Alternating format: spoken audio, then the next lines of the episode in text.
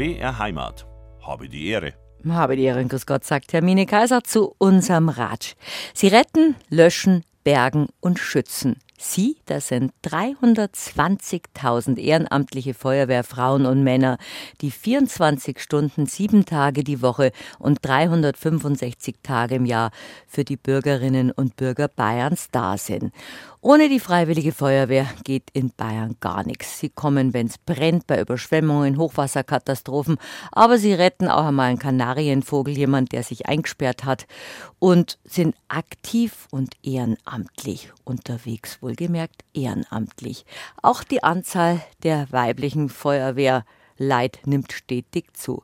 Die Feuerwehr in Bayern feiert heuer 150-jähriges Bestehen.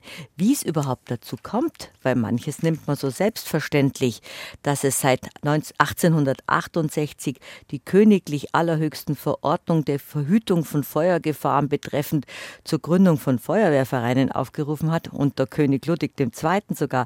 Darüber rate ich mit meinem Gast, dem Vorsitzenden des Bayerischen Landesfeuerwehr Verbandes Hannes Eizenberger. So sicher habe ich mich im BR Heimatstudio noch nie gefühlt, denn mein Gast hat vorher alles inspiziert, was hier im Gang und im Studio ist, ob auch ein gescheiter Feuerlöscher da ist im Falle eines Falles. Vielen Dank dafür und herzlich willkommen, Hannes Eizenberger. Bayerischer Landesfeuerwehrverbandsvorsitzender, wenn wir schon über lange Wörter heute noch reden. Schön, dass Sie da sind. Ja, vielen Dank, Frau Kaiser wir freuen uns auch und ich freue mich, dass ich stellvertretend für alle Feuerwehren in Bayern, insbesondere für unsere 320.000 aktiven Feuerwehrler, dass ich heute zu Gast bei Ihnen sein darf. Herzlichen Dank. Wir freuen uns, weil normalerweise heißt Ihr Motto ja, wir retten, löschen, bergen und schützen. Und heute ratschen wir, und zwar über das, was die Feuerwehr in Bayern ausmacht, wie lange sie schon gibt und was man alles bedenken muss und wie froh man sein muss, dass es die Freiwillige Feuerwehr in Bayern gibt. Und als ich gerade eben eingangs gesagt habe, 150-jähriges Jubiläum, ist mir erst bewusst geworden, wie selbstverständlich es in unserem Leben ist, dass es die Feuerwehr gibt. Und so selbstverständlich ist es eigentlich erst seit 150 Jahren. Ja, vor rund 150 Jahren waren eben die Anfänge. Die erste Bayerische Feuerwehr ist 19, äh, also 1849 in Augsburg gegründet worden.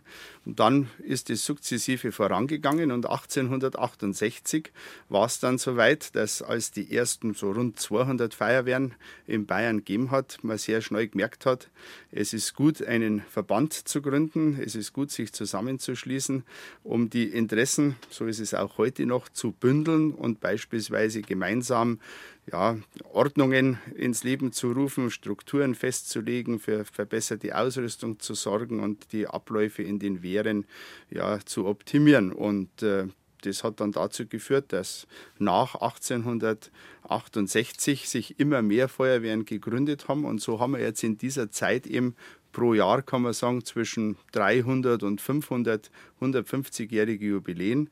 Und äh, bis dann letztlich eben heute es so ausschaut, wir haben 7500 freiwillige Feuerwehren, sieben Berufsfeuerwehren mhm. in unseren Großstädten, über 100.000 Einwohner, die darf man auch nicht vergessen, und 200 Werk- und Betriebsfeuerwehren, die natürlich speziell bei besonderen Gefahren, denkt man ans Chemiedreieck, ähm, eben dafür sorgen, dass in ihrem Werksgelände äh, auch sicher gearbeitet werden kann. Feuer ist ja der Inbegriff von Katastrophe. Also ihr seid auch für andere Dinge zuständig, aber schon seit Hunderten von Jahren, seit, seit es Feuer bei Menschen war, ist es die größte Gefahr, dass etwas brennt dass es Hab und Gut verbrennt und die Menschen damit und dass es dann buchstäblich ein Lauffeuer wird. Früher im Mittelalter sind die ganzen Städte verbrannt gewesen, mit den Leuten teilweise. Und Löschen war damals ein Ding der Unmöglichkeit. Es waren auch wenig, wenig Gewässer da. Da hat man irgendeinen Hofgraben gehabt oder, oder irgendeinen Weiher und das war dann alles. Ja, Sie sagen es richtig, Brände hat es schon immer gegeben in der Geschichte.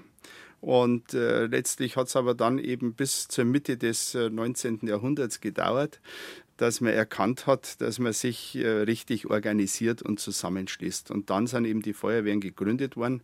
Und äh, ich denke mal, ja, es ist ein Erfolgsmodell und gerade jetzt in der Zeit, wir feiern 155 Jahre Landesfeuerwehrverband, 30-jähriges unsere Wiedergründung und äh, dass es in all diesen Jahren gelungen ist, sich immer weiterzuentwickeln, natürlich auch die Technik weiterzuentwickeln und effektiv Hilfe zu leisten. Das betrifft aber auch beispielsweise den baulichen, den vorbeugenden Brandschutz, äh, wo man viel getan hat und jetzt eben es nicht mehr so ist, dass ganze Märkte oder Städte, so mhm. wie es noch war im letzten Jahrhundert, dann ähm, den Flammen zum Opfer fallen. Da sprachen wir auch immer von einer Feuerbrunst, weil Feuer war einfach das Schlimmste, was einem passieren kann. Ich habe eingangs schon gesagt, wir sind damit aufgewachsen als Kinder der 60er Jahre mit dem Tatütata, die Feuerwehr ist da. Die Feuerwehr war für uns Kinder. Mein erstes Spielzeugauto war ein Feuerwehrauto mit ausziehbarer Leiter. Der Inbegriff eigentlich so von Heldentum. Wenn die Feuerwehr kommen ist, ist alles gut geworden. Ist er als Bur auch so gegangen? Ja, Gott sei Dank hat natürlich äh, die Feuerwehr immer was Faszinierendes. Äh, manchmal frage ich mich vielleicht selber, woran liegt es eigentlich, weil es ja ein, es ist gut so, weil es äh, Nachwuchs für uns fördert und das ist ein Erfolgsmodell. Wir haben seit ein paar Jahren ja die Möglichkeit, Kinder ab sechs Jahre bei den Feuerwehren aufzunehmen, in den Kinderfeuerwehrgruppen. Unglaubliches Erfolgsmodell. Wir haben mittlerweile über ja, 1000 Kinderfeuerwehrgruppen mit schon bald an die 20.000 Kinder zwischen 6 und 12 Jahre.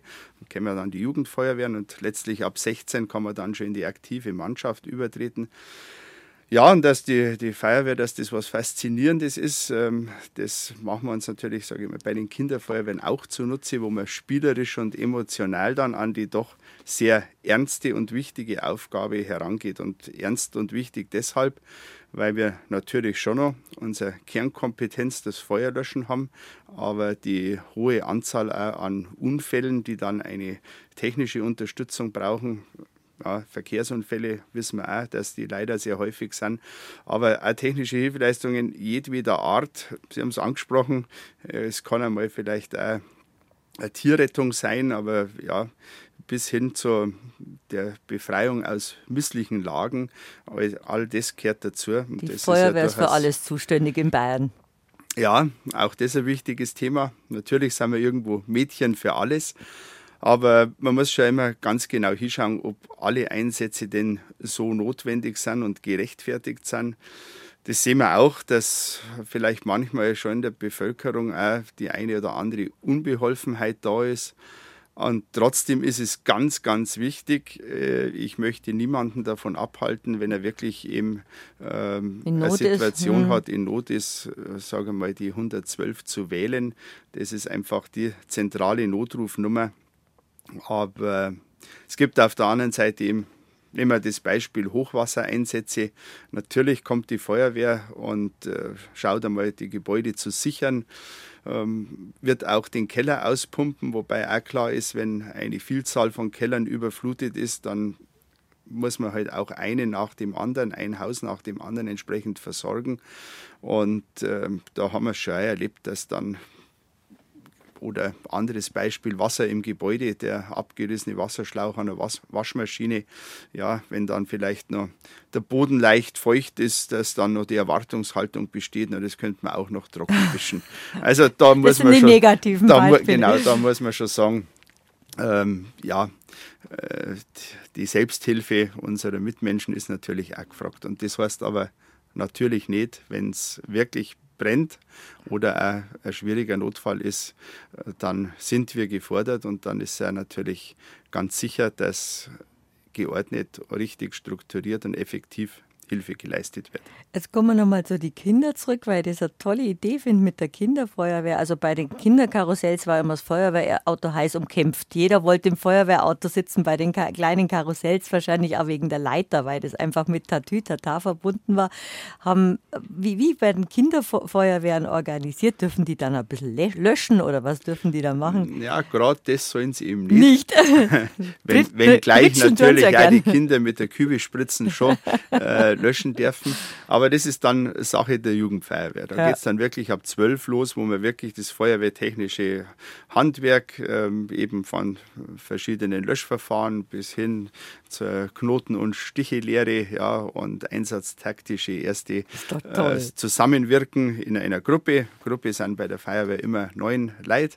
Aber bei den Kindern, da ist wirklich spielerisch, das heißt, die können, ja, die machen Spiele, die haben Bastelbögen, darf man zum Beispiel auch ein Feuerwehrfahrzeug basteln, ganz mhm. selbstverständlich.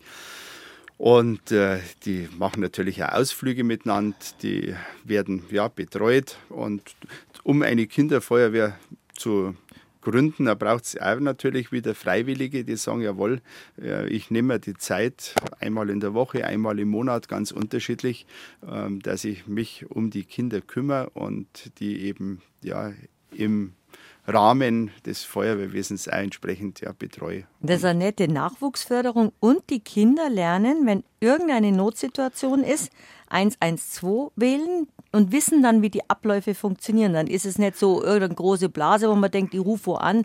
Da weiß man, das sind die tollen Feuerwehrmänner und die helfen dann meiner Oma oder helfen mir, wenn ich mich ein- oder ausgesperrt habe, dass ich rauskomme, wenn ein Telefon in der Nähe ist. Und ich glaube, das kann ganz, ganz viel helfen. Das sind zwei ganz, ganz wichtige Dinge bei den Kinderfeuerwehren. Natürlich lernen die Kinder, wie man einen Notruf richtig absetzt, wie man vielleicht auch die eine oder andere Notsituation erkennt. Und äh, auch das muss man sagen, die Kinder, die schaffen das super. Und da gibt es ja viele schon Beispiele, dass das gut funktioniert hat. Also einmal ein Notruf korrekt mit den W-Fragen die man beantwortet, ne, was ist wo, wann, wie passiert, wie viele Verletzte gibt es. Und äh, das Zweite sind Erste-Hilfe-Kurse für Kinder, mhm. die wir natürlich in Zusammenarbeit mit den Hilfsorganisationen äh, durchführen. Und auch das ist ein Erfolgsmodell, weil es darum geht, ja, was passiert, wenn ich mich geschnitten habe, äh, vom korrekten Aufbringen eines einfachen Pflasters, aber auch bis schon hin, wenn mehr passiert ist, dass die Kinder einfach auch schon lernen, auf was müssen sie aufpassen. Toll. Was war denn Ihr Berufswunsch als kleiner Bub? Feuerwehr? Ich wollte tatsächlich einmal Koch werden. ja. Spricht für die Kochkünste Ihrer Mama. Richtig. Eine äh, sehr begeisterte BR-Heimathörerin an dieser Stelle. Und äh, ja, dann hat es sich letztlich ergeben, weil das auch aus der Liebe zur Heimat ähm, und in meinem damaligen Freundeskreis es so war, dass ich mich für den Beruf des Kommunalbeamten entschieden habe und den jetzt seit ein paar Jahren zugunsten des Feuerwehrwesens gewechselt habe. Heiliger St. Florian, verschon mein Haus, zünd andere an. Die Floriansjünger sind die wichtigsten Leid in ganz Bayern. Um die Feuerwehr die Feuerwehr ist einfach was Zentrales in jeder bayerischen Gemeinde, in jedem bayerischen Dorf, in jedem bayerischen Ort. Das Feuerwehrhaus ist fast so ein zentraler Punkt wie die Kirche und das Wirtshaus früher. Die Feuerwehr, die Freiwillige Feuerwehr in Bayern gibt es jetzt seit 150 Jahren. Und wenn man sieht, wie schnell alles bei Erna geht, darüber ratschen wir noch, wie, wie so ein Einsatz funktioniert. Früher war das ja mit viel simpleren Sachen. Da war man froh gewesen, wenn man einmal Wasser herkriegt hat und versucht hat, ein brennendes Haus zu, zu löschen. Ja, genau so war es. Also die ersten Feuerlöschordnungen aus dem Mittelalter belegen, dass äh, beispielsweise Neubürger verpflichtet waren, einen Ledereimer zu kaufen. Und im Falle eines Brandes sind eben dann, es waren so die Vorläufer des organisierten Löschwesens, Eimerketten gebildet worden. Und dann ist halt wirklich sehr mühsam das äh, ohnehin knappe Gut Löschwasser an die Brandstelle herangeführt worden. Und das hat sich dann geändert, auch ähm, aus der Turnerbewegung heraus. Man hat geschaut, also die viele freiwillige Feuerwehren haben auch Mitglieder der Turnvereine, der Turnerbewegung, so die der ersten Hälfte des 19. Jahrhunderts sich ja entwickelt hat. Ähm, hat Mitglieder der Turnvereine in ihren Reihen gehabt. Warum? Weil die natürlich körperlich fit waren und mhm. weil Feuerwehrdienst schon immer eine schwere und anstrengende Arbeit ist. Und äh, so hat sich dann eben entwickelt, dass man auch von der Technik weg vom Eimer hin zu den ersten Handdruckspritzen, die natürlich noch nicht motorisiert waren, sondern man hat die entweder geschoben oder dann mit einem Pferdefuhrwerk äh, zu der Einsatzstelle gebracht. Es sind die Leitern entwickelt worden, die zuerst tragbar, dann ausziehbar, äh, die Schiebeleiter, all diese Dinge haben sie entwickelt und das ist eigentlich auch das Schöne. Wir sehen es bei unseren Feuerwehrjubiläen und Feuerwehrfeste, da wird in der Regel auch das historische Gerät mitgeführt und das zeigt deutlich, ja, dann, wenn man ein top modernes Löschfahrzeug, jetzt eine moderne Drehleiter oder ein Löschgruppenfahrzeug daneben hat, dann sieht man schon deutlich, wie sich das entwickelt hat. Und wie schnell sich dann eigentlich entwickelt hat. Wir sind ja beide Kinder der 60er Jahre, wie simpel das im Vergleich dazu war. Auch die Autos, die ja gar nicht so schnell sein konnten obwohl es immer geheißen hat, schnell wie die Feuerwehr, weil es pressiert ja immer, wenn es brennt. Ja. Aber es ist schon toll, was sich da alles äh, getan hat. Aber früher war die Grundausstattung ein Leiter, ein Löscheimer, eine Axt wahrscheinlich, diese Handspritzen. Ja, aber letztlich hat sich es dann doch nicht verändert, weil es ist nach wie so, Wasser, Wasser. ist das Löschmittel erster Wahl. Ne? Das ist einfach so. Hauptlöschwirkung ist das Kühlen des äh, Brandes, äh, das letztlich dazu führt, ja, dass man ein Feuer erfolgreich bekämpft. Wie lange sind Sie jetzt schon bei der Feuerwehr? Ich selber bin jetzt 39 Jahre bei meiner Heimatfeuerwehr Partenkirchen. Und können Sie sich noch an den ersten Einsatz erinnern? Ja, denke ich schon. Wobei das sind, das sind mittlerweile viele geworden. In der Zeit jetzt, äh, mittlerweile bin ich ja seit über 20 Jahren Kreisbrandrat. Das sind natürlich die Ausrückungen mit der Ortswehr die wenigeren. Aber ich habe in der Regel alle meine Einsätze noch in guter Erinnerung. Es ist aber auch so wichtig, dass die Feuerwehr unterwegs ist. Aber jetzt bleiben wir nun mal bei den alten Löschmethoden. Wir haben ja gerade eben gesagt, im Mittelalter zum Beispiel war das die größte Katastrophe, wenn ein, ein Feuer entstanden ist. Und jetzt sind wir auf das 150. Jubiläum zurückgegangen. Wie muss man sich denn vorstellen vor 150 Jahren, wenn es in Bayern brennt hat? Mit, mit Pferdefuhrwerk. Also vor, vor rund 150 Jahren kommt es darauf an, in welchem Ort. Wir haben ja einen Zeitraum. Ne? Das ist jetzt, geht ja seit ungefähr fünf Jahren, wird die nächsten fünf bis äh, ja, 15 äh, Jahre noch dauern, bis alle ihr 150-jähriges Jubiläum haben. Feuerwehr feiert ja auch gern, also Und, da passt ja. ja, das Feiern ist was Schönes, aber wenn man die Zahlen anschaut, die man natürlich äh, in den Einsätzen zu bewältigen hat, dann sage ich immer, ja, wer, wer viel arbeitet, der darf auch zur rechten Zeit feiern. Das entspannt auch nach diesen Einsätzen, dieses gemeinsam und, unter Hochdruck arbeiten ja, und dann feiern. Aber ich möchte schon die Zahlen nennen, während wir zwei jetzt auch ratschen, äh, muss uns bewusst sein, dass alle zwei Minuten in Bayern eine Feuerwehr ausrückt. Ja. Und äh, das kann sie heute im Gegensatz zu vor 150 Jahren zwar von der Technik her sehr viel besser handhaben, aber wir haben jetzt heute zum Beispiel das Problem, dass ja unsere freiwilligen Feuerwehrdienstleistenden ihren Arbeitsplatz verlassen. Also die Thematik ähm, Beruf und Ehrenamt unter einen Hurzbringer, die ist momentan natürlich oder in der jetzigen Zeit äh, sehr viel anders, noch wie sie, denke ich mal, vor 150 Jahren war, wo es aus das ist das Gleiche wie heute aus der Not heraus geboren, sich eben engagierte Bürger zusammengeschlossen haben und gesagt haben, ja, wenn wir jetzt einen Brand in unserem Ort haben, das schaffen, schafft einer oder zwei nicht, dann müssen wir uns zusammen tun. Mhm. Und äh, ja, vieles hat, vieles hat sich eben da entwickelt und auch die Erkennung des Brandes oder die Alarmierung der Feuerwehr ist ja ganz wichtig. Ne? Also wenn es früher war, die ersten Alarmierungen sind wirklich durch ein Trompetensignal, ist, äh, sind dann die Mitglieder der Feuerwehr ähm, ja, alarmiert worden oder man ist von Haus zu Haus gelaufen. Dann haben sich ähm, auch im letzten Jahrhundert die ersten drahtgebundenen Systeme, da sogenannte Weckerlinien gegeben, wo dann in verschiedenen Häusern, wo Feuerwehrler gewohnt haben, eine Glocken war, die dann gegangen ist.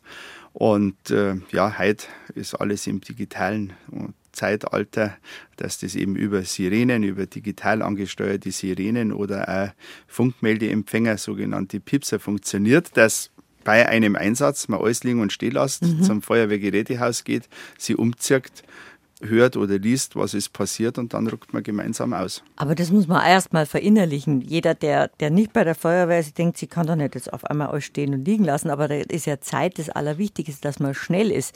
Und das, glaube ich, geht einem Fleisch und Blut über, wenn man regelmäßig bei, oder wenn man bei der Freiwilligen Feuerwehr ist, dass man sagt, Peng, lass alles fallen, egal ob Kindergeburtstag, Beruf ist oder, oder sonst irgendwas Wichtiges, alles fallen lassen und loszischen. Das, das ist aber auch eine Lebenseinstellung dann. Das ist so, das ist das Kernelement, das muss jede, jeder und jedem bewusst sein, wenn er sich für den ehrenamtlichen Feuerwehrdienst entscheidet, dass eben dann äh, es oft keinen geregelten Tagesablauf mehr gibt. Wenngleich auch da gebrauche ich gern das Beispiel, wir haben eine unglaubliche Vielfalt in unseren bayerischen Feuerwehren. Es ist unwahrscheinlich schön, dass wir bei den über 300.000 Aktiven ja nahezu alle Berufe vertreten haben. Also das ist wirklich vom, ohne das despektierlich zu sagen, vom einfachen Arbeiter bis hin zum Universitätsprofessor. Da sind alle dabei, aber jetzt nehmen Sie einen Arzt, der gerade jemand in der Behandlung hat und der engagiert ist, überzeugtes Feuerwehrmitglied ist, das gibt's. Ja, und der kann dann seinen Patienten natürlich nicht, nicht einfach auf dem Behandlungsstuhl, wenn es ein Zahnarzt ist, äh, liegen lassen und sagen, jetzt rucke ich aus, ich komme gleich wieder.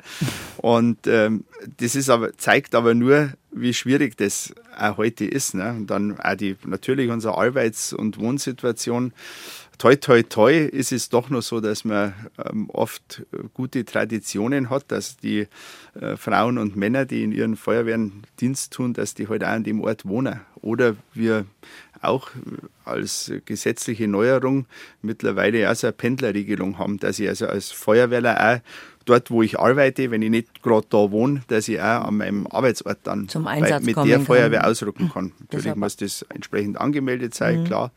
Man muss entsprechend mitüben bei der eigenen und bei der anderen Feuerwehr. Aber dann kann das funktionieren. Da ist man sein Leben lang als Feuerwehrler, äh, hat man verinnerlicht, dass man dass man nicht immer alles zu Ende machen kann, was man, was man macht, sondern dass an erster Stelle die Sicherheit der anderen steht. Und was die Feuerwehr eben macht, ist für die anderen da sein. Und das, finde ich, kann man gar nicht hoch genug einschätzen. Ja, das ist schön und es ist, es ist genau so. Ich denke, es ist auch für viele Motivation. Man hat hohe Verantwortung, man kann aber auch eben die Gemeinschaft erfahren und äh, das Schönste, denke ich, ist, wenn man den Dank dann auch derer zurückbekommt, denen man helfen hat können. Und das muss ja alles wie am Schnirl funktionieren. Das ist auch ein unglaubliches Miteinander, ein Teamwork und teilweise auch hochgefährlich, was natürlich für, für die Feuerwehrler und die Angehörigen oft nicht einfach ist, wenn man weiß, es sind sehr anstrengende und gefährliche Einsätze. Zum einen muss man sagen, passieren kann immer was im Leben, das wissen wir auch beide. Aber natürlich zahlt Feuerwehrdienst zu den sogenannten gefahrgeneigten Tätigkeiten. Darum nimmt aber in der Ausbildung das ganz großen Raum ein, eben Unfälle zu verhindern. Wir haben eine gute Schutzausrüstung. Man weiß, ähm, welche Gefahren an der Einsatzstelle auf einen zukommen können. Und ähm, das wird natürlich auch entsprechend gelehrt. Ja. Gleichwohl kann man, wie im allgemeinen Leben, Unfälle nie ganz ausschließen. Um mit Erich Kästner zu sprechen, sind wir uns ehrlich, Leben ist immer lebensgefährlich. Und dafür, um das Schlimmste zu verhindern, ist die Feuerwehr da. Die 112 sollte jeder im Hinterkopf haben, egal was passiert. Hannes Eizenberger bei mir zu Gast. Landesvorsitzender des Landesfeuerwehrver Bayerischen Landesfeuerwehrverbandes. Und auf Ihrem Hemd steht auch so ein langes Wort Landesfeuerwehrverband Bayern. Gerade bei der bei der Feuerwehr, wo so pressiert, habt ihr die längsten Wörter, die es in der deutschen Sprache gibt. Jetzt habe ich schon wieder vergessen, Sie haben es während der Nachrichten gesagt. Hubschrauber, wie war es nochmal? Hubschrauber, Außentank, ja. na. Hubschrauber Außenlastlöschwasserbehälter ist äh, mein persönliches Lieblingswort im Bereich des Feuerwehrwesens, weil es so schön lang ist. Und dabei ist was ganz Einfaches dahinter, das ist dabei ein, Tank, ist was, ein Tank. Dabei ist was Einfaches dahinter, aber auch was sehr Wichtiges. Unsere bayerischen Feuerwehren haben ja ein unglaublich hohes Fähigkeitspotenzial. Und eine Spezialkomponente sind die Flughelfergruppen. Da gibt es 18 Stück in Bayern. Und ja, meine Heimat Werpartenkirchen ist Standort dieser Flughelfer, die speziell ausgebildet werden, um eben Brandbekämpfung aus der Luft mittels eines eigens dafür konstruierten Behälters, dem sogenannten Hubschrauber Außenlastlöschwasserbehälter, eben Brände auch mit Unterstützung durch Hubschrauber aus der Luft äh, erfolgreich, gerade im, im Gebirge oder ja, Wald- und Vegetationsbrände sind natürlich ganz äh, vorne auch in, bei den aktuellen Themen da erfolgreich bekämpfen zu können. Und nennt man das auch unter euch bei Einsätzen so umständlich oder gibt es da Abkürzungen? Oder kann man nur Außenlaster sagen beispielsweise. Langt auch. Oder Behälter. Das, dann weiß auch jeder, was gemeint ist. Die Feuerwehr ist schnell und die Feuerwehr ist pünktlich. Und bei Ihnen hat das mit der Kindheit auch zu tun, Ihre Pünktlichkeit. Das haben wir vor den 10 Uhr Nachrichten gemerkt. Erschrecken Sie jetzt bitte nicht, wenn Sie jetzt diesen Ton hören, weil das hat jetzt mit den Nachrichten nichts zu tun, sondern mit Kindheitserinnerungen von Hannes Eizenberger. Moment der alte Gong des Bayerischen. Rundfunks. Und der hat bei Ihnen mit Ihrer persönlichen Pünktlichkeit ja, zu tun. Und das finde ich ganz an. Ich, mit dem Radio. Ich, genau, ich gestehe da mal, also ich kehre ja zu denen, die bei Ihnen den Umzug von äh, Bayern 3 auf Bayern 1 mitgemacht haben. Und äh, BR Heimat, das ist natürlich der Lieblingssender von meiner Mama. Aber jetzt hat mich dieser Gong natürlich erinnert zur Zeit äh, meiner Großeltern, da war es so, dass immer pünktlich um 12 Uhr Mittag gegessen worden ist. Und wenn der Gong ertönt hat, dann hat man mit der Suppe, die schon auf dem Tisch war, hat der Opa angefangen und ja, war Mittag. Schöne Kindheitserinnerung. War in Ihrer Familie vorher auch schon jemand bei der Feuerwehr, der Papa oder der Opa? Ja, der Papa oder der Opa nicht, aber der Onkel und der ist ja heute noch, der äh, wird heuer 96 und ist äh, tatsächlich äh, wohl mit Sicherheit eines der ältesten Feuerwehrmitglieder in Bayern. Er hat jetzt in dem Jahr seine 80-jährige Mitgliedschaft bei der Feuerwehr Partenkirchen feiern dürfen ähm, Feuerwehrmann mit 96, da ich sogar zutrauen, dass er ab und zu bei Einsätzen dabei ist, um euch mal Junge mal zu sagen, wie es geht. Also bei, bei den Einsätzen nicht, aber er ist dem Feuerwehrwesen äh, mit ja, Leib und Seele verbunden und wenn es immer geht, ist er auch bei den Versammlungen da. Der kann aber bestimmt auch erzählen, ich meine, 96, Jahrgang 1927, der hat ja schon zwei Drittel des Feuerwehrwesens in, in, im Freistaat Bayern erlebt, beziehungsweise vor 150 Jahren war es noch ein Königreich, der kann ja sicher auch erzählen, wie es früher abgelaufen ist. Naja, absolut. Und seine Generation, also Jahrgang 27, und äh, das hat er auch immer wieder erzählt und äh, das ist auch wichtig. Ähm, er ist eben als 15-Jähriger zur Feuerwehr gekommen und äh, hat dann den Zweiten Weltkrieg äh, miterlebt. Und äh, damals ist man natürlich in die große Stadt nach München äh, aus dem gesamten Umland gefahren, um nach den Bombenangriffen zu löschen. Und äh, das hat natürlich schon bei allen, die jetzt, heute sind es eben nicht mehr so viele, die das äh, verzeihen können, natürlich schon äh, bleiben die Eindrücke hinterlassen. Er war lange dann noch als Feuerwehrler aktiv. Ja, auf alle Fälle. Und war mein Vor Vorgänger als Kreisbrandrat. Ah, und sicherlich war das eine kindliche äh, Prägung, Prägung ja. auch, weil eben mein Onkel da auch ein sehr engagiertes Feuerwehrmitglied war. Aber da sieht man schon, dass die Feuerwehrleute Vorbilder sind für die Kinder, auch für die Jugendlichen. Ja, es ist immer so eine Geschichte. Ne? Ähm, ich sage immer, wichtig ist, egal in welchem Bereich man unterwegs ist, man, man soll erstens einmal anständiger Mensch sein und man soll ja die Aufgaben, die das Leben für einen bereithält, ähm, ja, anständig und äh, natürlich auch mit entsprechendem Einsatz, ein gutes Wort für die Feuerwehr, dann auch erledigen mhm. und schauen, dass man es bestmöglich erfüllt. Und man sieht ja auch da wirklich, wie es funktioniert, dass viele Menschen zusammen helfen können. Und da geht es um, um das gemeinsame was machen und gemeinsam was bewirken. Sie haben erzählt, wie es früher war mit diesen Löschketten, mit diesen Eimerketten und dass man gemeinsam sich zusammentut, egal wer wer ist und sagt, wir sind die Feuerwehr, jetzt steht ja auch ein großes Wir-Gefühl, wir sind die Feuerwehr und wir haben kurze Wege, Einsatz, zack. Man stellt sich immer nur so vor wie aus den Filmen, dass man da auf so einem, so einem Ding runter, runterrutscht und ins Feuerwehrhaus geht. Das ist ja eine Gemeinschaft, die es wahrscheinlich in anderer Form gar nirgends gibt. Also die Kameradschaft ist natürlich das prägende und tragende Element bei der Feuerwehr und es ist so. Also der, der Einzelne kann überhaupt nichts bewirken. Ne? Und darum gibt es verschiedene taktische äh, Funktionen und das geht los bei eben einem Trupp. Das ist die kleinste taktische Einheit, die mal als mindestens zwei, besser drei, manchmal jetzt auch schon fünf oder nächste Größe Staffel, sechs Aktive, die Löschgruppe mit neun Funktionen und die eben genau beschrieben sind. Und das lernt man, wer welche Aufgabe hat, also vom Aufbau der äh, Löschwasserversorgung mhm. bis hin jetzt ähm, ja, elementar wichtig, ähm, der sogenannte erste Trupp, das ist der Angriffstrupp und der geht eben mit ähm, schwerem Atemschutz, mit umluftunabhängigem Atemschutzgerät, ähm, kann der eben auch in ver verrauchte Bereiche vordringen und das ist nach wie vor, sage ich mal, unser erstes Ziel ist ja, einen Brände. Menschen, der mhm. noch in einer brennenden Wohnung oder in einer verrauchten Wohnung ist, drum auch die die, Zeit, äh, die zeitkritische Einsatz. Wir haben ja die Vorgabe, dass wir innerhalb von zehn Minuten äh, praktisch geordnet an jeder, an einer öffentlichen Straße gelegenen Einsatzstelle dann die, den, die Hilfe leisten können. Und da das eben mit einem Atemschutzgeräteträgertrupp, der nur in einen verrauchten Bereich eindringen kann und dann auch die Chance hat, eben einen Menschen, der Brandrauch ist das Gefährlichste, das wir haben. Weil man das erstickt, bevor nicht man so die, mhm. die Flammen, die man sieht, die sind ja schon gar nicht mehr so, die schaut vielleicht eher furchterregend aus, aber das Heimtückische ist der Rauch und die darin enthaltenen giftigen äh, Gase, die eben sehr schnell zum Tod führen können. Und darum weiß man, ist das erste Ziel, dass ich aus einem verrauchten Bereich Menschen ähm, retten kann. Das ist aber auch für euch als Einsatzkräfte sehr gefährlich. Aber ihr trainiert das ja immer, wie man sich selber auch schützt, um dann weiter sich zu schützen, um genau. andere dann dann noch effekt, den anderen effektiver genau, helfen zu können. Genau, und das ist eben das, das A und O.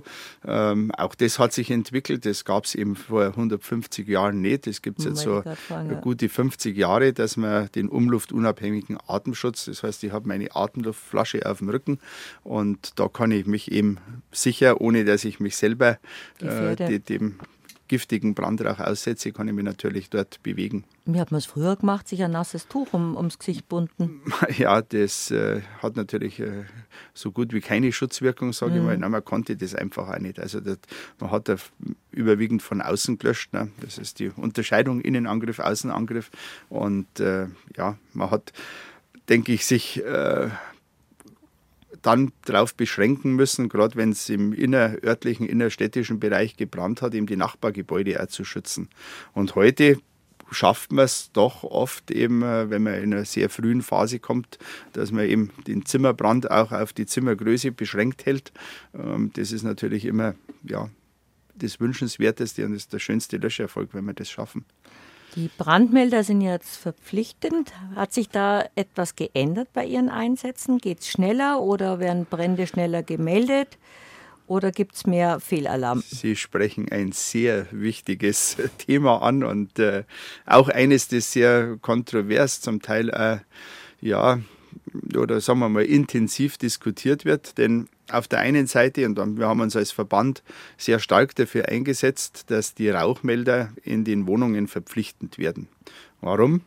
Weil ein Rauchmelder ein Frühwarnsystem ist und eben genau das verhindert, dass man im Schlaf zum Beispiel vom Brandrauch, man riecht es nicht, man, man schmeckt es nicht, man schlaft und äh, da sind oft wenige Atemzüge dann schon so, dass man bewusstlos wird oder dann auch dran verstirbt.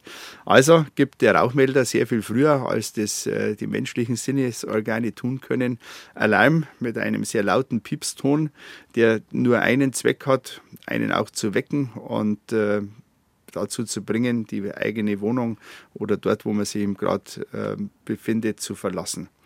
Das funktioniert, denke ich mal, sehr gut. Da gibt es äh, wenige äh, Falsch- oder Fehlalarmierungen. Was uns Kummer bereitet, sind dann die in Anführungszeichen professionellen Rauchmelder, die zu Brandmeldeanlagen zusammengeschlossen sind. Und Brandmeldeanlagen sind heute baurechtlich vorgeschrieben bei ja, großen Betrieben, bei Kliniken, bei Altenpflegeheimen, ähm, ja, in der Hotellerie und da kommt schon vor, das werden Gott sei Dank immer mehr, aber es kommt da leider auch vor, dass sehr viele Falsch- oder Fehlalarme da mhm. sind. Da muss man wieder genau unterscheiden. Also der, der Fehlalarm ist tatsächlich, wenn ein Melder oder Brandmeldeanlage auslöst, die Feuerwehr alarmiert wird und es ist dann gar nichts. Es war irgendein technischer Defekt oder man, man kann die Ursache nicht äh, ermitteln. Falschalarm, auch da gibt es kuriose ähm, ja, Vorfälle ist, wenn der Melder aus löst und äh, das aber korrekt tut und es trotzdem nicht brennt. Also zum Beispiel jemand mit der Zigarette unter dem Rauchmelder steht und den Rauch genüsslich nach oben bläst, dann wird der auslösen. Mhm. Genauso ähm, reagieren die manchmal empfindlich auf Deo-Spray. Ach. Oder, der, also das wären so Falschalarmmöglichkeiten. Ähm, was natürlich auch vorkommt, man vergisst das Toastbrot im Toaster. Mhm. Und auch da bildet sich dann Rauch. Ähm, ja, kann er rein theoretisch dann sich weiterentwickeln zum Brand. Also das sind die Dinge, ähm, die dann doch wieder in der Summe bayernweit. Aber lieber die, ein Fehlalarm die, als eine Katastrophe. Auf, auf alle Fälle, das gilt auch immer. Ähm, lieber wäre man natürlich einmal zu oft gerufen und es stellt sich raus, es war dann auch das kommt immer wieder mal vor, angebranntes Essen. Mhm. Und äh, die Hausfrau hat den Herd verlassen oder auch oder der, der, Hausmann. Hausmann. genau. Und äh, in der Zeit, wo man dann woanders ist, das soll man halt nicht. Also überall da, wo elektrische Energie, das haben wir schon bei den Brandschutztipps, wo elektrische Energie, Wärme und sonstiges im Spiel ist, ähm, genauso wie offenes Feuer oder Licht, das soll man halt nicht unbeaufsichtigt. Ich habe schon den mahnenden Zeigefinger gesehen, Herr Eizenberger, dass man eben daheim ein bisschen besser aufpassen soll. Lustigerweise habe ich mich letzte Woche mit Freunden unterhalten, wo meine Freundin gesagt hat, ich mache jedes Mal, wenn ich aus dem Haus gehe, ziehe alle Stecker aus der Steckdose. Und jetzt habe ich mich heute dabei ertappt, dass ich aus dem Wasserkocher, aus dem Radio, wo Bär Heimat in der Früh schon gelaufen ist, dass ich die Stecker rausgezogen habe. Irgendwie, wenn ein jemand da sensibilisiert, wird man da, kriegt man da ein mulmigeres Gefühl, weil es kann ja schnell was passieren. Ja, das ist in der Tat so, dass äh, Elektrizität eine der Hauptursachen für Brände ist. Und äh, braucht es jetzt nicht dramatisieren, aber es ist schon natürlich der Hinweis, dass man äh, elektrische Geräte, die man nicht permanent in Gebrauch hat, dass man den Stecker zirkt. Zum Beispiel von dem Wasserkocher, Wasser, von der Kaffeemaschine, dass man die nach Gebrauch aussteckt. Haben wir jetzt auch ganz schön viel mittlerweile. Wenn man überlegt, wenn man von Zimmer zu Zimmer und geht, wie viele elektrische Geräte man rumstehen hat. Ein, einmal das und wenn jetzt das ein modernes Gebäude ist und alles VDE-gerecht installiert ist, dann ist das sicherlich nicht das Problem. Schwierig wird es natürlich auch mit äh, doch oft ähm, interessanten ähm, Verlängerungen oder wenn man mehrfach Steckdosen dann äh, noch einmal so an, weiter bin klassischer Fall. und schweift der Blick gerade so im Studio. Im Studio nicht. Alles pro Steckdose doch nur ein Stecker und ein paar freie Steckdosen haben es auch noch. Das schaut hier ganz gut aus. Beruhigend. Daheim darf man es nicht schauen. Verlängerungskabel, alles Mögliche. Ja. In alten Häusern sind ja wenig Steckdosen und da neigen die Leute, sagen wir es mal allgemein IA, da neigt man eher dazu, alles zu verlängern. Also und nochmal. Empfehle ich durchaus äh, den Rat eines Fachbetriebes und äh, es gibt viele, Gott sei Dank, noch zertifizierte ähm, Elektrobetriebe und Elektriker und das sind halt dafür die Fachleute. Und man soll man nicht, das gilt aber, glaube ich, auch für alle Bereiche. Ähm, man kann schon einiges selber äh, reparieren, und, aber im Bereich der Elektrizität und auch sonstige wichtige Hausinstallationen, ja, äh, sollte man nicht zum Basteln anfangen. Na. Aber wenn Sie so durch die Haushalte gehen, wo Sie dann gerade was gelöscht haben, werden Sie sich auch aufdenken, my Leute, das hätte Sie vermeiden können. Was sind denn die häufigsten Ursachen?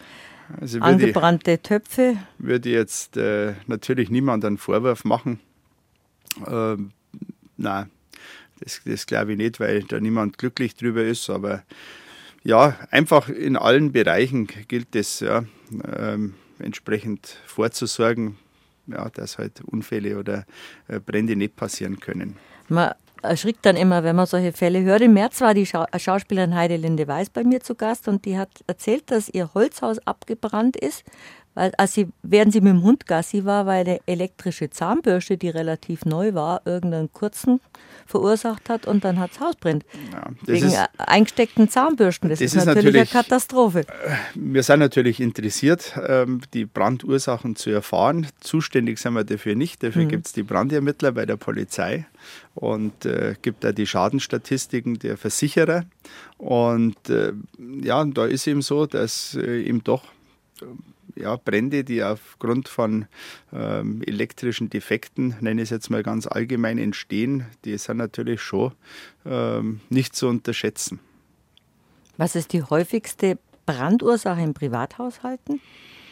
Ich kann mir vorstellen, die Küche die Küche, äh, was man auch gar nicht glaubt, dass, äh, ja, wenn wir wieder bei den Elektrogeräten, auch Waschmaschinen oder Wäschetrockner, äh, die dann, wenn man die Wäsche eben nicht gleich raustut, nicht äh, ausschaltet, auf Standby bleiben und äh, die trockene Wäsche sich dann vielleicht in einem Zyklus immer wieder mal ähm, ja, gelockert wird und ähm, dann, dann weiß man das nicht. Ja, also Standby-Geräte ist auch sowas, betrifft auch die Fernseher, mhm.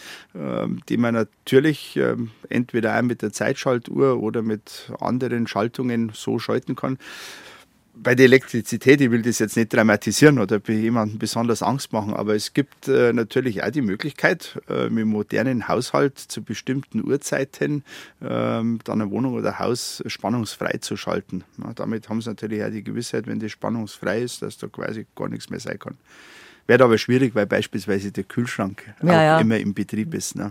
Aber ich verweise an den Elektro, äh, an die Elektrofachbetriebe an dieser Stelle. Können Sie noch Genauso wie ich auch ganz gern, wenn wir da bei den Berufen schon sind, die wir in den Feuerwehren auch brauchen. Ähm, es verbindet uns natürlich auch mit dem Kaminkehrerhandwerk eine, äh, ja, sage ich mal, ja, eine inhaltliche Verbindung, mhm. die da da ist und äh, auch die Feuerstätten, die ja Jetzt fangen wir natürlich nicht an, von wegen Heizungsgesetz und sonstigem. Ja, das lassen wir. Aber äh, nach wie vor, ja, alle Feuerstätten, egal welche Heizung man hat, und äh, ist auch wichtig, dass der Kamin in Ordnung ist. Und die Kaminkehrer tun ja weit mehr, als nur zu schauen, ob äh, die Abwärme da entsprechend entweichen kann, sondern die kontrollieren ja, ob die Feuerungsstätte an sich äh, den Vorschriften entspricht. Also da ist auch wieder das Miteinander ganz, ganz wichtig. So ist es. Feuerwehr, Kaminkehrer, Vernunft. Aber das sind manchmal so einfache Tipps, die Sie uns jetzt gerade nennen, wie zum Beispiel von der Waschmaschine und vom Trockner. Das weiß man natürlich aus Ihrer langjährigen Berufserfahrung bei der Feuerwehr, was einfach die komplizierteren Sachen sind. Dann Privat sind Sie dann übervorsichtig? Bei einer daheim ist dann Nein, jeder Stecker nicht. draußen? Ich, ich glaube nicht. Ich muss mich schon an der eigenen Nase packen. Da ist sicherlich auch nicht alles. Aber ja, auch jetzt in der Zeit, ne, das ist auch jahreszeitlich bedingt und äh, wir geben da auch gerne äh, Brandschutztipps wie, wie alle Feuerwehren äh, im Land, die natürlich auch im Bereich der Prävention da gern informieren. Ja, wenn Beim jetzt die, die, Grillzeit ja. ist, ja, selbstverständlich und natürlich äh, lernt auch schon das Kind, dass man brennbare Flüssigkeiten nicht in einen Grill äh, schüttet. Ähm, dann ist auch klar, dass man beim Grillen Sicherheitsabstände einhält. Wie oft kommt es vor, dass man vielleicht doch auf dem Balkon grillt, dass man ganz nah dran ist an der Wohnung und der Vorhang nicht so weit weg ist. Und das zieht sich dann hin bis in ja, Weihnachts-Adventszeit. Das sind schon, ähm, sage ich mal, jahreszeitlich bedingt, wo wir merken, ähm, dann steigt die Anzahl wieder an ja, Einsätzen. Und deshalb ist die Freiwillige Feuerwehr in Bayern an 24 Stunden, sieben Tage die Woche, 365 Tage im Jahr für die Bürgerinnen und Bürger Bayerns da. 320.000 ehrenamtliche Feuerwehrfrauen und Männer. Seit 150 Jahren gibt es die Feuerwehr in Bayern. Bei mir zu Gast Johannes Eizenberger aus Garmisch-Partenkirchen oder aus Partenkirchen. Und nach den Elfer Nachrichten ratschen wir gleich weiter über Historie, über über Zukunft, über Gegenwart der Feuerwehr in Bayern.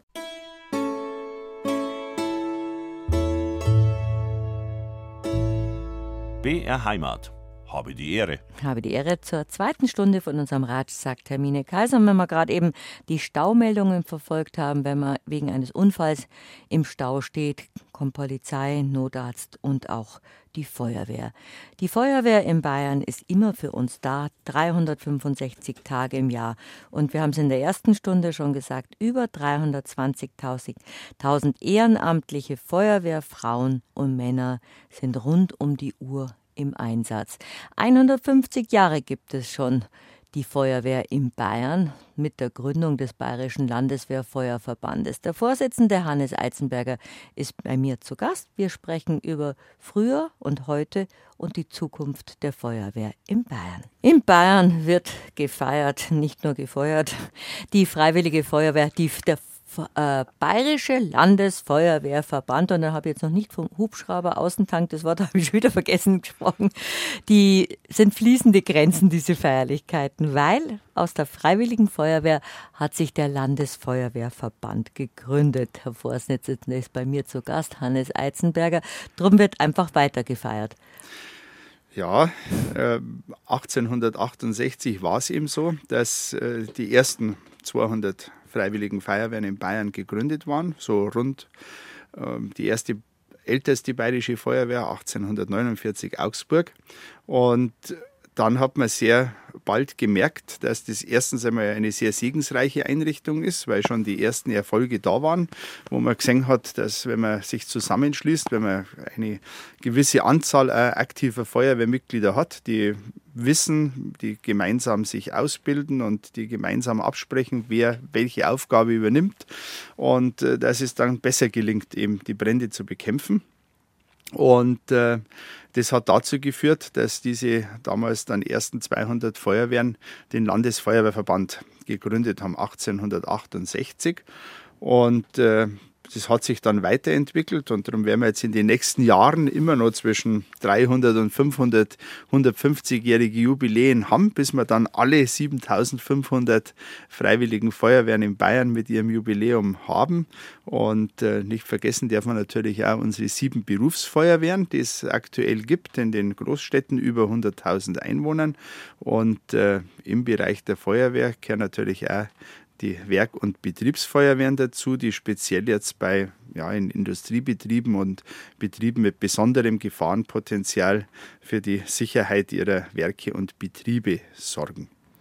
Wie gut, dass es die Feuerwehr gibt. Es ist immer schon seit Hunderten von Jahren die große Angst, dass es brennen könnte und die ganze Existenz und auch das Leben vernichtet werden kann. Ich kann mir vorstellen, weil wir gerade eben auch über Unfälle gesprochen haben, dass sie natürlich dass die Erleichterung groß ist, wenn es ein Fehlalarm ist, aber dass sie sehr viele Tragödien miterleben. Und ich glaube, das ist für die Feuerwehrleute auch nicht was, dass nach dem Einsatz heimgehen und sagen, so, und jetzt ziehe ich meine Uniform aus, lege mich ins Bett und morgen früh gehe wieder zum Arbeiten. Es ist schon ein, ein anstrengender Einsatz, wo es um Leib und Leben geht und auch um, um Katastrophen.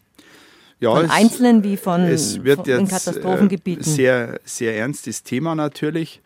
Ähm, zum einen ja, denke, ich, ist es gerechtfertigt, dass wir in dem Jahr einmal das 30-jährige Wiedergründungsjubiläum des Landesfeuerwehrverbands feiern, auch die Jubiläen eben der einzelnen Feuerwehren. Aber das auch immer vor dem Hintergrund, dass in Bayern aktuell ja, über 200.000 Einsätze pro Jahr geleistet werden und äh, dass diese Einsätze, während wir zwei ratschen, alle zwei Minuten äh, Feuerwehr ausrückt, dass diese Einsätze natürlich nicht immer einfach sind. Es gibt ja, viele kleinere Einsätze, äh, die man bewältigen kann, aber es gibt sowohl im Bereich äh, der Brandeinsätze, die nach wie vor ja, die Kernkompetenz der Feuerwehr sind, Brände, die nicht immer glimpflich ausgehen, wo Tote zu beklagen sind. Es gibt äh, Verkehrsunfälle oder nehmen wir es auch noch erst vor kurzem war der Jahrtag des schweren Zugunglücks bei Garmisch-Partenkirchen, bei dem fünf Menschen ums Leben kamen. Ähm, andere ähm, Unfälle mit Zügen oder mit der S-Bahn, wenn ich an Schäftlarn denke, ähm, mhm. hat es gegeben. Ja, bis hin zu äh, eben ja, schwierigen Einsätzen mit der hohen Anzahl von Verletzten oder gar Toten. Und das sind natürlich schon Dinge, die jetzt äh, auch von den insbesondere dann ehrenamtlichen Feuerwehrdienstleistenden entsprechend zu verkraften sind. Also so Einsätze, glaube ich, wo, es um Gebäude geht, kann man gar nicht vergleichen mit den Einsätzen, wo es um, um, um schreckliche Unglücke und Unfälle, wo Menschen beteiligt sind, schwer verletzt werden oder zu Tode kommen eh, oder eben solche Zugkatastrophen. Wird man dann geschult? Ja, ich bin ganz dankbar dafür. Natürlich äh, werden wir nicht allein gelassen. Mhm. Und äh, gerade der Bereich der psychosozialen Notfall Versorgung und auch der Prävention in dem Bereich hat in den letzten Jahren einen großen Raum eingenommen und wird es auch in Zukunft tun. Also da gibt es speziell ausgebildete sogenannte Peers, die in den Feuerwehren da sind, die auch schon einsatzbegleitend schauen, könnte sich daraus was entwickeln und auch unsere Führungskräfte sind sensibilisiert und äh, es wird dann auch nicht gezögert, eben äh, bis hin professionelle Hilfe im psychologischen Bereich in Anspruch zu nehmen, dass man das frühzeitig erkennt und dann auch entsprechend reagieren kann. Das sind ja Sachen, wenn sie gerufen werden, dann wissen sie ja gar nicht, was ihnen bevorsteht. Großer Einsatz. Das ist das Kernelement, das uns von im ehrenamtlichen Feuerwehrdienst von, ohne dass ich damit irgendein anderes Ehrenamt auch nur geringer schätzen möchte. Das ist alles wichtig. Aber was uns elementar unterscheidet, Sie wissen als freiwilliger Feuerwehrdienstleistender nicht, was auf Sie zukommt. Sie wissen weder, wann der Piepser geht, noch was dann passiert ist und wie das an einer Einsatzstelle ausschaut.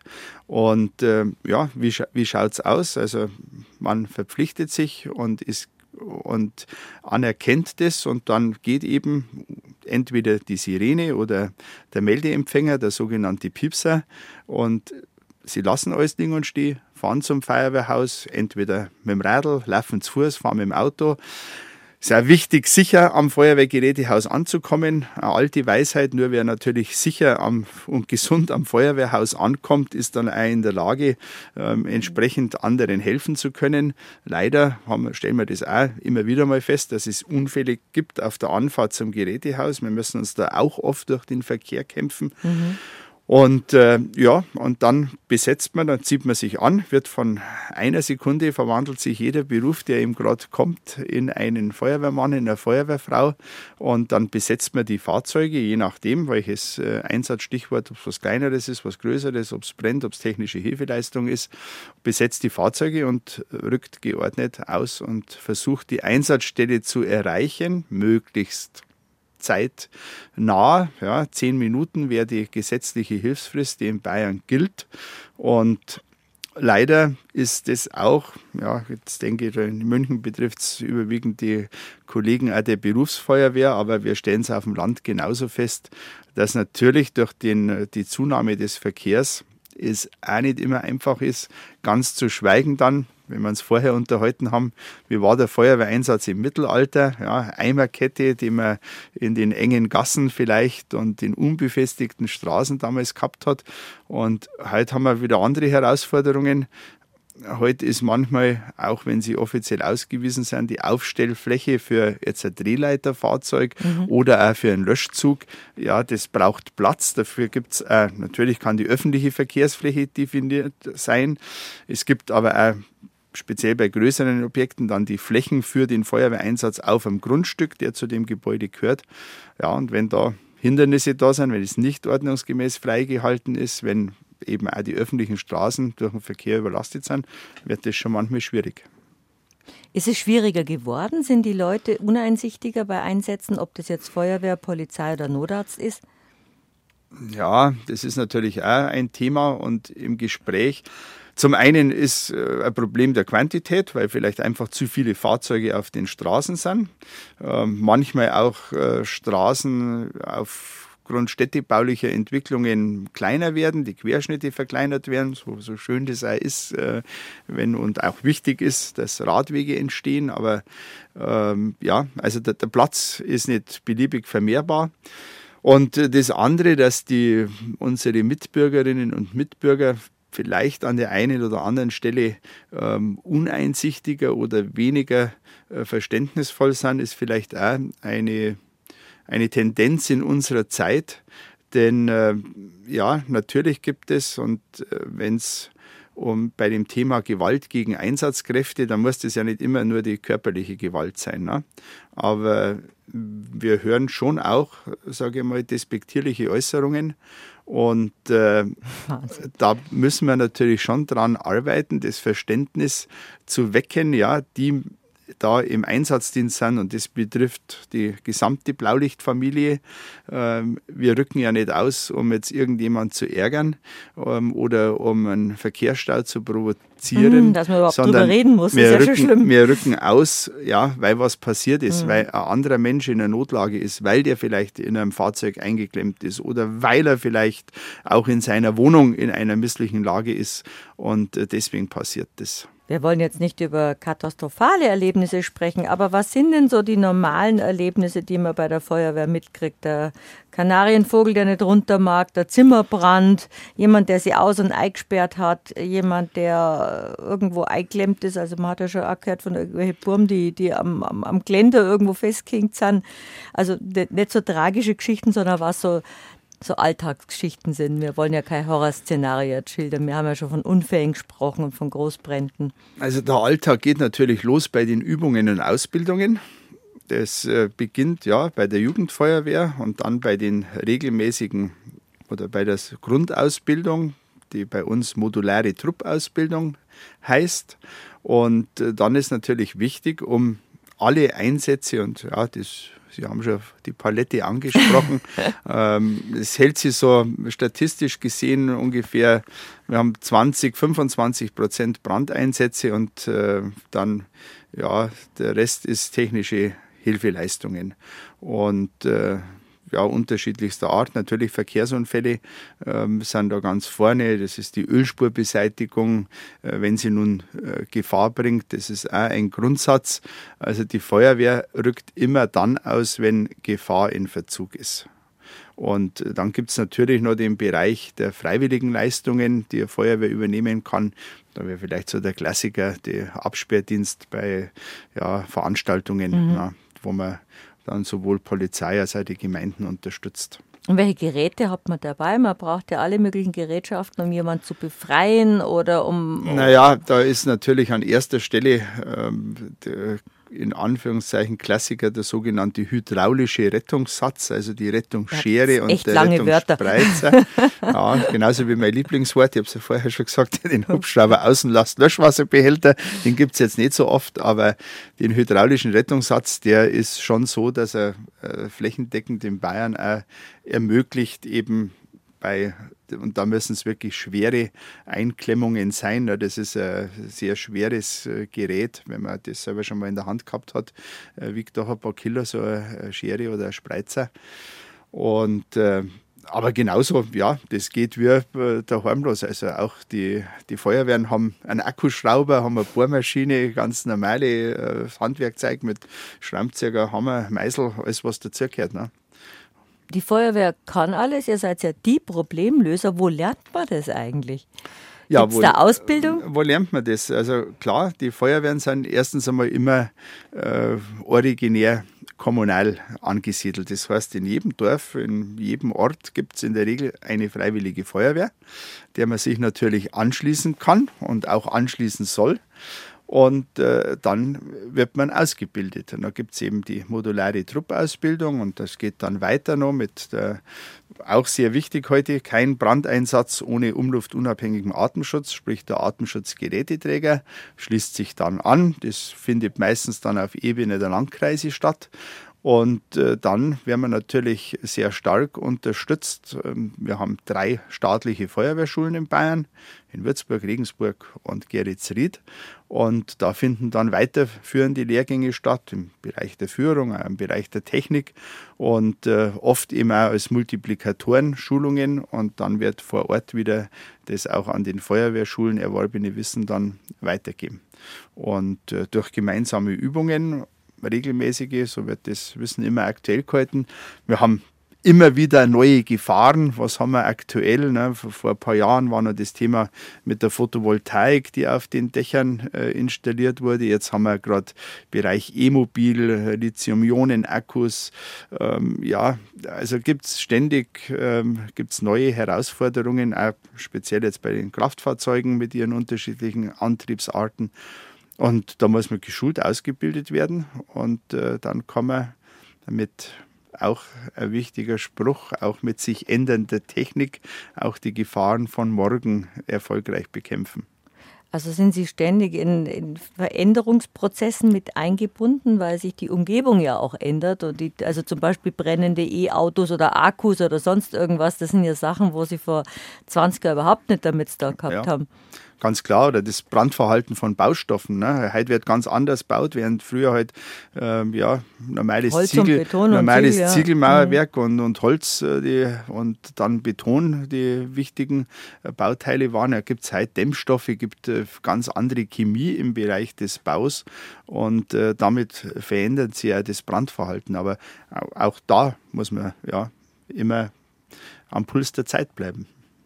Hat man immer dieselbe Funktion bei einem Einsatz oder wird man da eingeteilt, dass zum Beispiel einer immer der Fahrer ist? Ja, das ist äh, auch so. Also man erlernt einmal in der Grundausbildung grundsätzlich so die alle Funktionen, die ein Feuerwehrmann, eine Feuerwehrfrau haben kann.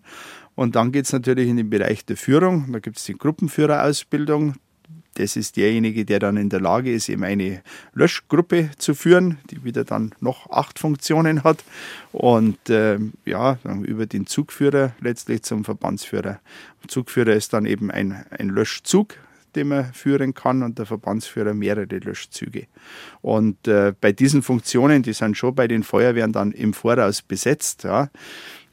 Auch ein Planungsgrundsatz des Feuerwehrwesens, die Zahl 9 ist die Löschgruppe und wir planen immer in der dreifachen Besetzung. Mhm, 27. Und sind 27, das heißt, in Bayern darf es keine Feuerwehr unter 27 Aktive geben. Mhm. Und äh, ohne dass es dann einer detaillierten Anordnung eines Bereitschaftsdienstes bedarf, geht man davon aus, dass bei einem Alarm von diesen neuen Funktionen in der dreifachen Besetzung eben immer diese neuen dann auch tatsächlich da sind. Ah. Ja, und das kann dann auch mal wieder unterschiedlich also sein. Also sowas wie Ersatzbank habt ihr auch, dass immer, dass immer einer nachrutschen Nein, kann. Gott, also Ersatzbank da ich nicht bezeichnen, sondern wir sind froh, dass wir in der Regel gut besetzt sind. Aber ja. das kann natürlich ein Problem werden. Auch mit der ähm, Urlaubszeit mit und so. Mit der sogenannten Tagesalarmsicherheit. Mhm. Das ist äh, da das Stichwort dafür, dass eine Feuerwehr, die vielleicht im Normalfall, wenn alle da sind, 50, äh, 60 Aktive da sind, aber da jetzt beispielsweise viele auspendeln oder ja, jahreszeitlich abhängig, wie auch immer, und dann kommt der Einsatz und dann schaffe ich es vielleicht mit Mühe und Not, dass ich ein Löschfahrzeug besetze. Und äh, falls das so ist, ähm, ich habe das bei meiner Feuerwehr auch schon mal ähm, erlebt, die Zeit, dann äh, kann man natürlich auch auf freiwilliger Basis, dass man sagt, man besetzt jetzt die Funktionen für einen Gruppenführer, für einen Maschinist, das ist der, der das Fahrzeug fährt, und äh, zwei Atemschutzgeräteträger, dass man die quasi im Voraus benennt, wo ich weiß, okay, jetzt die vier, die dürfen jetzt aber am Wochenende nicht äh, tun und lassen, was sie wollen. Ne? Und ansonsten beruht das eben auf dem Prinzip der dreifachen Besetzung. Und das haut auch, haut schon hin. Offensichtlich schon. Was haben Sie bei Einsätzen für Funktion? Der Maschinist wahrscheinlich. Ja, mittlerweile äh, sage ich, wenn ich mit meiner Heimat Wehrpartenkirchen ausruck, dann äh, übernehme ich gerne Funktionen, die dann gerade abgingen. Aber ansonsten bin ich immer als Kreisbrandrat ähm, in Anführungszeichen bei, ja, oder Gott sei Dank bei wenigen schweren Einsätzen dann gefordert. Aber es könnte jeder alle Positionen besetzen, je nach Einteilung. Das ist der, der Grundsatz, dass jeder mal alles gelernt hat und dann ja natürlich auch alles kennen sollte die Feuerwehrfrauen und Feuerwehrmänner in Bayern 320.000 Ehrenamtliche sind. Es hat sich viel geändert in diesen 150 Jahren, seit es die Feuerwehr, die Freiwillige Feuerwehr in Bayern gibt. Ich kann mich erinnern, ich war an einer Klosterschule im Gymnasium vor vielen, vielen, vielen Jahren. Und da war die Feuerwehrvorsitzende oder in bester Uniform unsere Schwester Pia, die sonst für Heimatkunde, ich glaube Handarbeiten zuständig war und wenn sie ein bisschen zugenommen hat, hat es wieder ein bisschen abnehmen müssen, damit es wieder in ihre Feuerwehruniform äh, reinpasst. Und wir waren alle ganz stolz, weil ich glaube, die war mal bei irgendeiner Show, bei Thomas Gottschalk oder sowas, unsere Schwester Pia als Feuerwehrnonne von Ostberg-Schwaben. Und das fand ich damals schon großartig, dass auch Frauen bei der Feuerwehr sind, was heutzutage selbstverständlich ist. Den, vor 40 Jahren war es nicht so. Wie viele Frauen sind bei der Feuerwehr? Ja, wir sind sehr stolz darauf, dass wir mittlerweile einen Frauenanteil von über 10 Prozent haben in Bayern. Das heißt, über 30.000 über 30 Frauen leisten bereits aktiven Feuerwehrdienst. Und äh, ja, was auch mal eher aus der Not geboren war, weil zum Beispiel in Orten, wo einfach die Männer tagsüber äh, nicht da waren und sich dann auch tatsächlich äh, ausschließliche Frauenlöschgruppen äh, bilden mussten, um den Brandschutz in dem Ort sicherzustellen. Ja, ist jetzt wirklich selbstverständlich und äh, uns und die Frauen sind überall, sage ich mal, auch in allen Funktionen äh, tätig und äh, ist auch, sage ich mal, ein Beweis dafür. Wir haben in den Feuerwehren eine unglaubliche Vielfalt. Wir haben von den ja, beruflichen Schichten alles dabei und äh, ich kann ja nur sagen, es ist wirklich jede und jeder äh, herzlich willkommen. Natürlich müssen wir hat man Übungsdienst, haben wir eine klare Struktur und Ordnung, wie es immer so schön heißt, äh, bei der Freiwilligen Feuerwehr. Der Eintritt und der Austritt, den kann man selbst bestimmen, aber alles, was dazwischen ist, ist Dienstpflicht. Sonst funktioniert es ja auch nicht. Was muss man denn überhaupt als Grundeinstellung äh, mitbringen, dass man bei der Feuerwehr arbeiten kann? Also man muss sehr beherzt sein, man muss schnell reagieren können und man muss belastbar und unerschrocken sein. Ja, flexibel muss man sein, weil eben der Tagesablauf durch die Einsatztätigkeit dann schon ähm, ganz schön tangiert werden kann.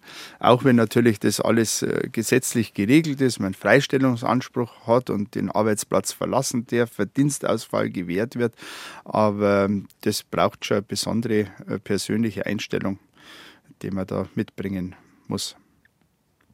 Man macht es offensichtlich wirklich nur aus tiefstem Herzen und mit Begeisterung und mit Engagement. Sie haben vorhin so einen tollen Ausdruck gebraucht, die Blaulichtfamilie. Wer gehört denn alles bei euren Einsätzen dazu? Polizei, Feuerwehr, Notarztwagen und wie ist die staatliche Einbindung? Das war Ihnen noch ein Anliegen, dass wir darüber reden. Ja, also zum einen ist die Feuerwehr natürlich eine unglaublich tolle Gemeinschaft, die sehr viel bringt. Das darf man auch nicht vergessen. Ja, jeder, der sich bei uns engagiert, bringt mit, aber er bekommt auch was zurück. Und äh, eben, wenn man mal grundsätzlich die Einstellung hat der Hilfsbereitschaft und dann eben den Dank zu spüren, das ist schon was, was jeder für sich selber auch, und das hören wir auch immer wieder, mitbringt. Und natürlich gehört im Bereich des sicherheitsrelevanten Ehrenamtes ja alle, die in der Blaulichtfamilie, und das ist ganz egal, ob das im Rettungsdienst, äh, Wasserwacht, Bergwacht äh, bis hin äh, zum THW, das alles, was eben, die Polizei ist natürlich professionell tätig, ja, die machen das hauptberuflich, aber im übrigen Bereich gibt es eben gerade dann im Zusammenwirken des Katastrophenschutzes ja, und des Bevölkerungsschutzes, da gibt es die Blaulichtfamilie und auch diese Gemeinschaft wird gelebt und äh, ja, bringt uns zusammen. Und was eben genauso wichtig ist, neben der eigenen Organisation haben wir natürlich auf kommunaler Ebene untrennbar verbunden das gute Miteinander mit der Lokalpolitik vor Ort. Die Freiwilligen Feuerwehren leisten den Dienst für ihren Ort, für ihre Stadt. Und äh, ja, in Anspielung auf die Kampagne, äh, die wir hatten, einmal stell dir vor, du drückst und alle drücken sich. Es soll sich jeder bewusst machen. Toller wenn, Slogan, wenn ja. mein mhm. Nachbar nicht bei der Feuerwehr ist, äh, müsste ich es selber machen. Ich erwarte ja auch, dass, dass mir geholfen wird. Also und das, das ist eigentlich das Bewusstsein. Und äh, dann natürlich über die Landkreise, auch jeweils Politik und Verwaltung äh, bis hinauf zu den staatlichen Dienststellen. Das ist ähm, ein äh, wirklich tolles Netzwerk, das wir in Bayern haben. Da können wir stolz drauf sein. Und äh, ganz besonders hat mich gefreut, äh, jetzt in unserem Jubiläumsjahr 30 Jahre LEV. Der Ministerpräsident hat uns die Ehre eines Staatsempfangs gegeben letzte Woche und äh, hat nicht nur stellvertretend für alle Feuerwehrler in Bayern äh, die Führungskräfte aus den 96 Stadt- und Landkreisen eingeladen, sondern er hat äh, eine sehr frohe Kunde mit im Gepäck gehabt und äh, auch der Freistaat sorgt dafür. Er hat jetzt die Verdopplung zum Beispiel im Bereich der Gerätehausförderung bekannt gegeben und die Fahrzeugförderung wird äh, pauschal um 30 Prozent erhöht. Und äh, das ist schon eine tolle Sache, dass man sieht, dass auch da wirklich die unterschiedlichen Ebenen, da greift ein Rädchen ins andere und äh, das muss im Kleinen sein, bei der Ortswehr wie im Großen letztlich, wenn man ähm, übergeordnet das große Ganze und ja, das ist so, das ist die, die Sicherheit im Bereich Brandschutz, technische Hilfeleistung in Bayern im Blick hat und äh, das funktioniert bei uns recht gut und da bin ich allen dankbar, die da mithelfen, genauso wie Förderer, Sponsoren, Gönner der Feuerwehren, mhm. die wir brauchen.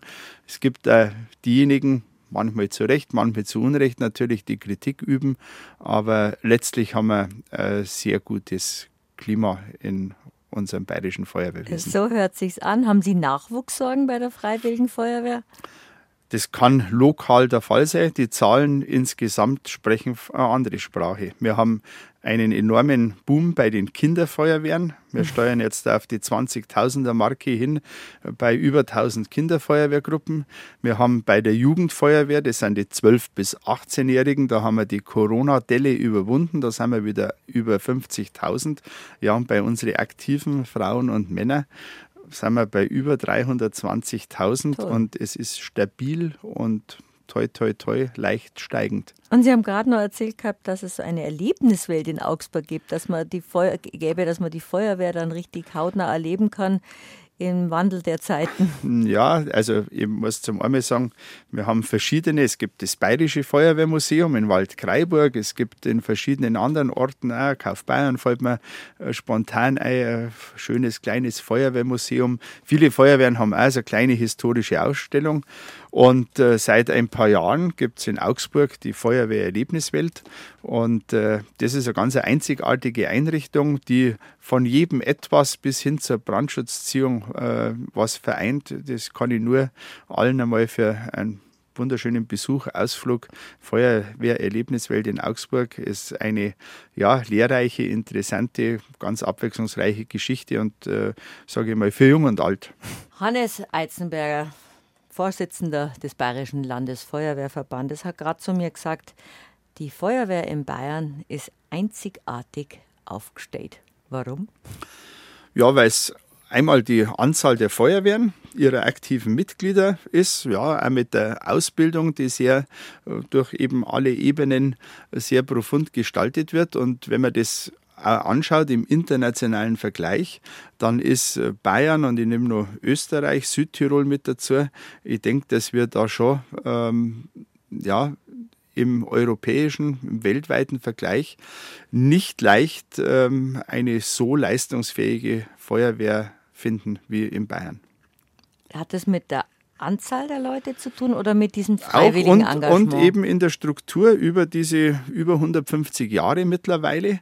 Und äh, ja, nehmen Sie den Bereich jetzt wieder Wald- und Vegetationsbrände. Warum toi, toi, toi, ich hoffe sehr, dass so bleibt, äh, sind wir jetzt von großen Katastrophen in dem Bereich verschont geblieben, weil wir bei uns, hat er andere Gründe auch, wie jetzt beispielsweise, dass wir spezielle Früherkennung für Waldbrände haben durch ehrenamtliche Luftbeobachter wieder über die Luftrettungsstaffeln, aber dass man dann ganz schnell in der Lage ist und wenn es die kleinste Feuerwehr ist, die nur einen Tragkraftspritzenanhänger hat, aber die können schon mal tätig sein. Die werden alarmiert, die fahren da hin und die kennen sie aus vor Ort und wissen, dass aus irgendeinem einer Wasserstelle auch die erste Löschwasserförderung aufbringen. Und dann fahren alle anderen nach, die werden nachalarmiert, die helfen, die unterstützen.